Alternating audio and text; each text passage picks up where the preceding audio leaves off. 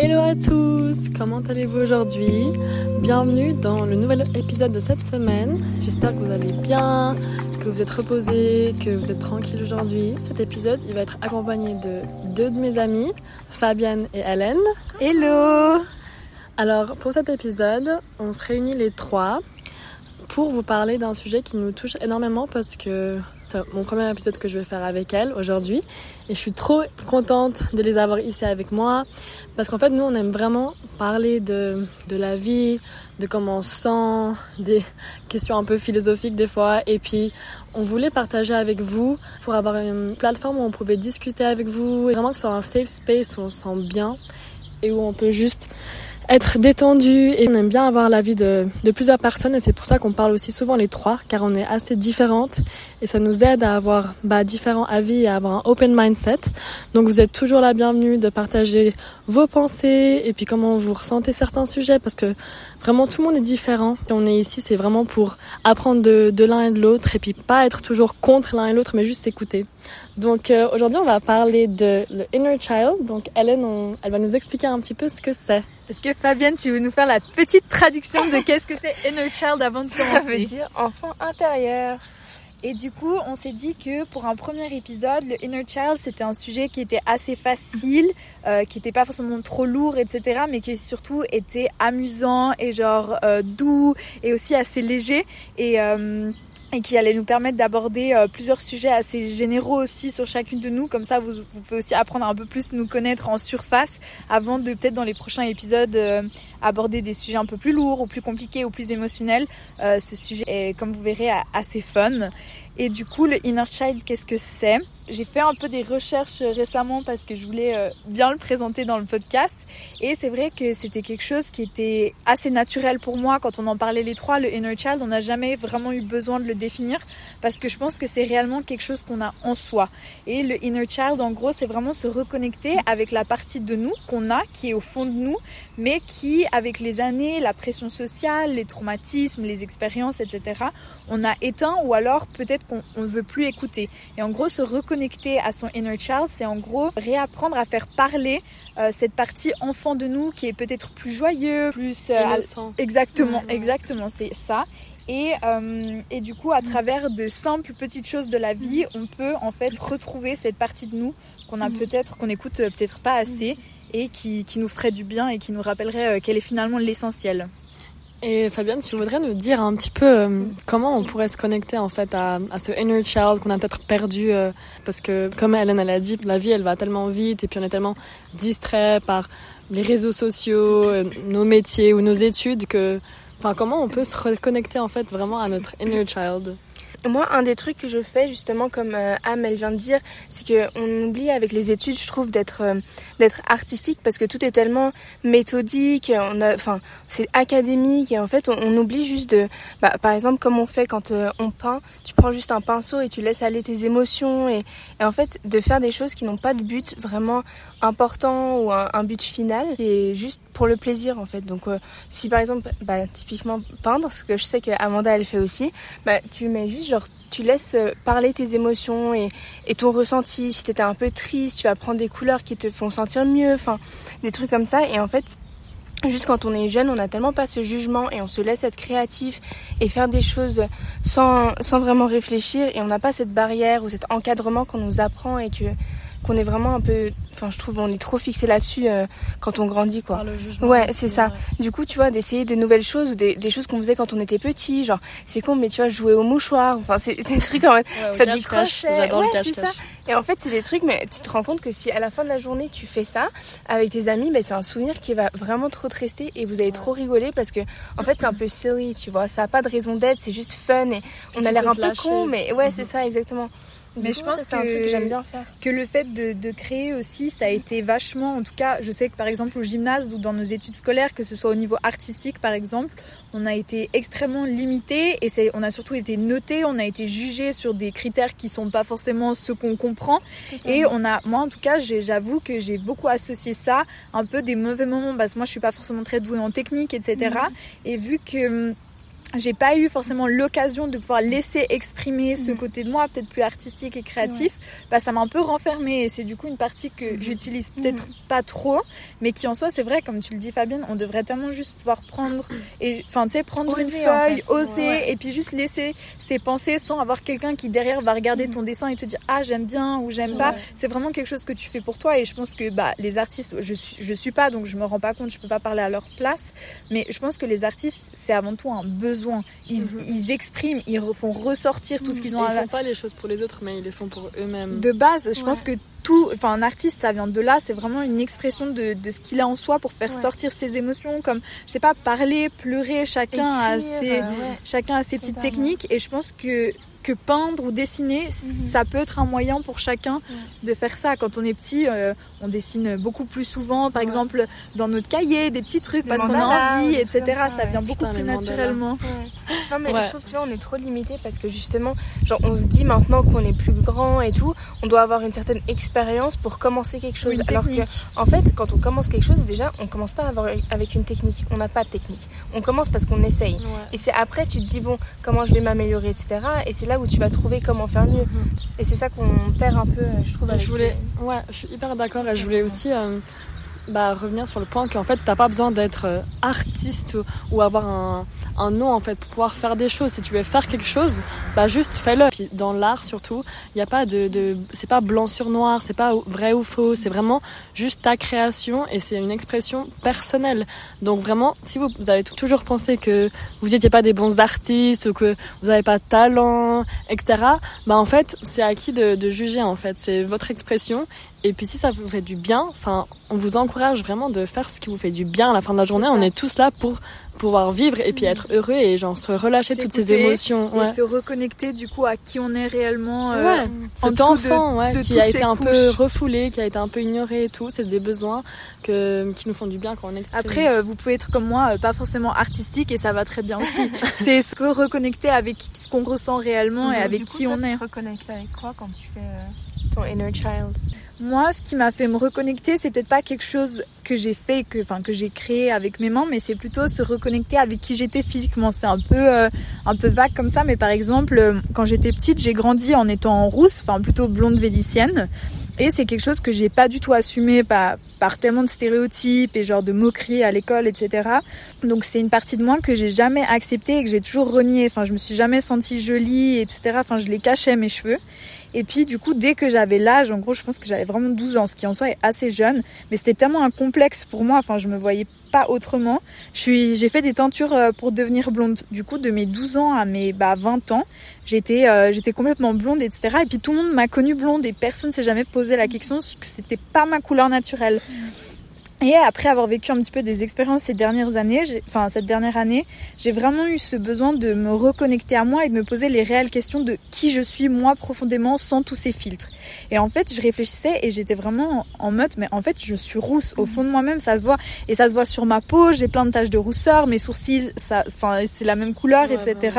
Et du coup, c'était vraiment essayer de me cacher parce que les autres et du coup, moi aussi, hein, je veux le dire, je me sentais plus jolie en blonde. Et finalement, j'étais en mode, mais c'est pas moi, c'est Mhm. quelqu'un que j'ai essayé de créer parce que ça plairait plus à d'autres gens. Mais c'était toi pendant un petit moment. C'était mais- moi ouais. pendant un petit moment et après quand j'ai grandi, j'ai mûri, je pense que je me suis rendu compte que non, c'est plus moi et que j'ai envie de peut-être devenir une nouvelle version de moi-même et pour devenir la meilleure version de moi-même, je dois me reconnecter avec qui je suis profondément parce que on se pose toujours, je trouve, tellement de questions mais une grande partie des réponses, on les a déjà en nous. Mhm. Et du coup, j'ai fait ce chemin et je me sens aujourd'hui tellement plus moi-même et tellement plus jolie que je l'ai jamais été parce qu'en fait, ça se sent, c'est une question d'énergie, je trouve Ouais, aussi, que je suis reliée avec qui je suis, complète, que, fait, ouais. que je suis cohérente en fait. Et euh, et il y a plein de gens par exemple qui ont pas remarqué que j'avais changé de couleur de cheveux parce que c'était tellement une évidence pour eux que c'était ma couleur alors que je suis passée que de blonde presque platine. Ouais, j'ai fait la surprise en plus. Ça, mais ça a vraiment choqué personne parce que finalement c'est qui j'étais et tout le monde s'est dit mais en fait c'est vrai que tu es comme ça, c'est une Bah, évidence. après, on s'habitue, on est juste en mode c'est toi. Mais ça s'est hyper vite Ouais. habitué, tu vois, parce que bah ça fait sens. C'est pas que j'ai fait une couleur et tout le monde était un peu en mode ah c'est, enfin c'est joli, mais c'est ça te ressemble pas. C'est que finalement ça me ressemblait à, à qui je suis et ça m'a permis tellement de faire la paix avec la moi de 11 ans et d'être en mode mais juste t'es belle comme t'es au naturel sans maquillage avec tes cheveux roux et puis euh, c'était tellement genre un petit fist bump en mode euh, Ouais, well done, good chou. Et c'est vrai que ça a été pour moi un, un immense accomplissement et ça m'a, je pense aussi.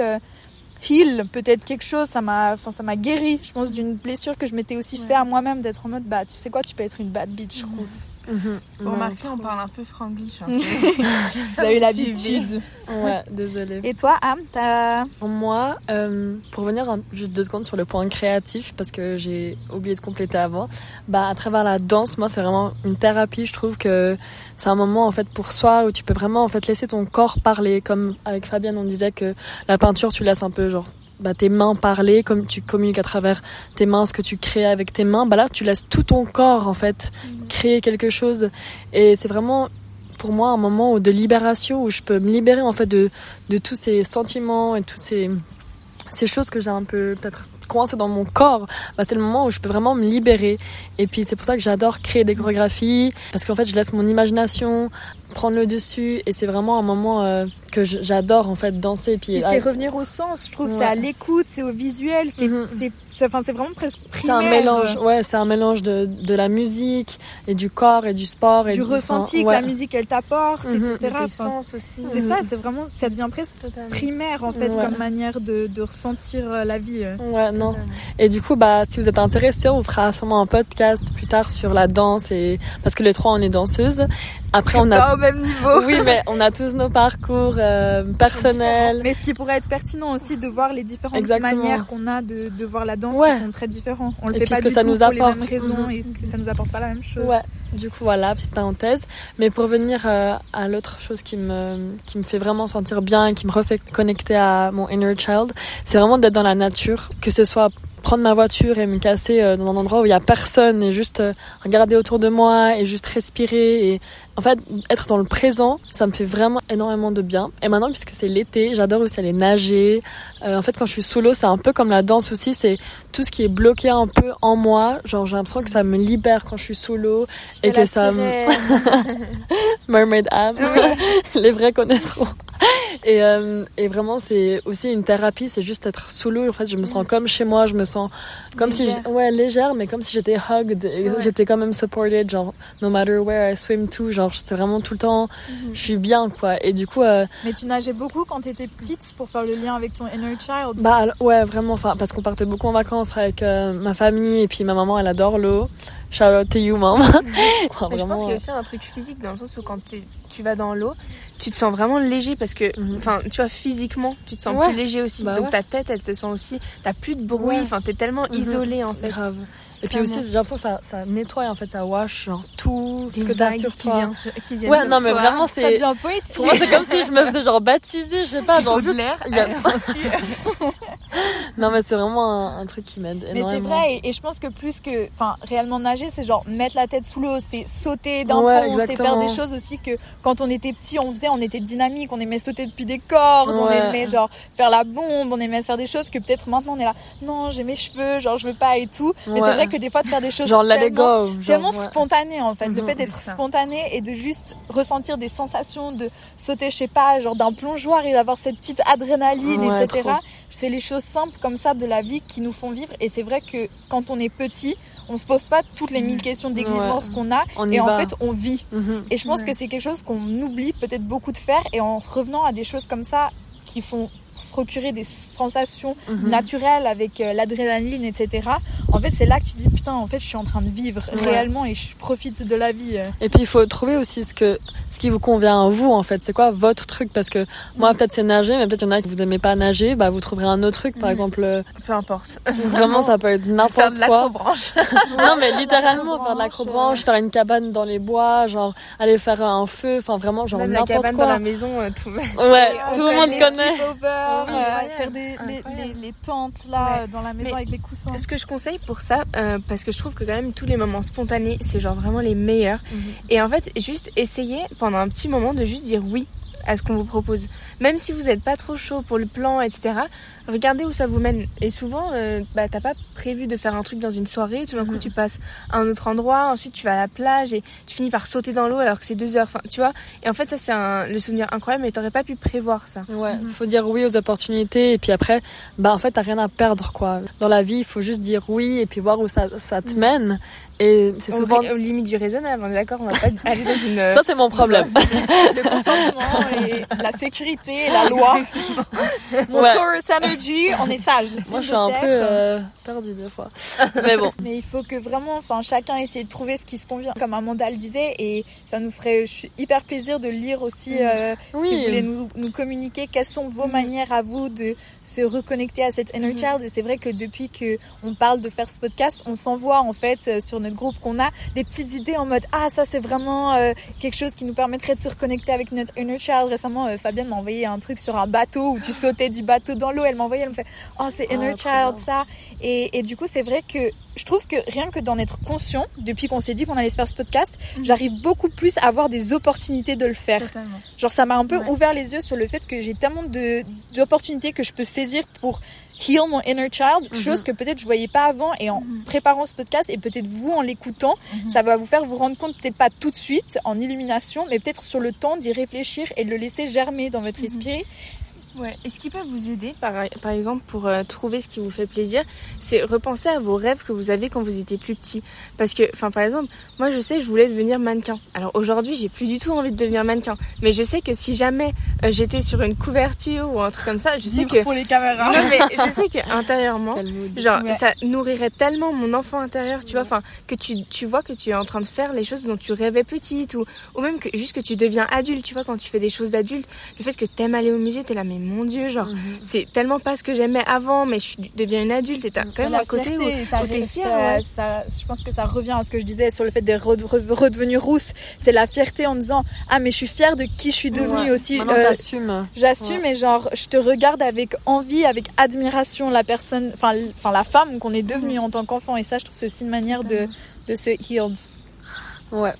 Bon bah voilà, ça c'était notre petit point de vue par rapport au inner child. J'espère que que vous avez aimé. Si vous avez des commentaires et des avis différents ou des idées que nous aussi on pourrait faire parce que nous on adore tester de nouvelles choses. Nous, C'est on- ça, tester de nouvelles choses. Et puis nous, on, on sait pas toutes les réponses et tout, donc vraiment partagez avec nous, écrivez-nous sur Insta. Et merci de nous avoir écoutés, puis on vous réjouit de voir dans un autre podcast. Des bisous. Bisous, ciao ciao.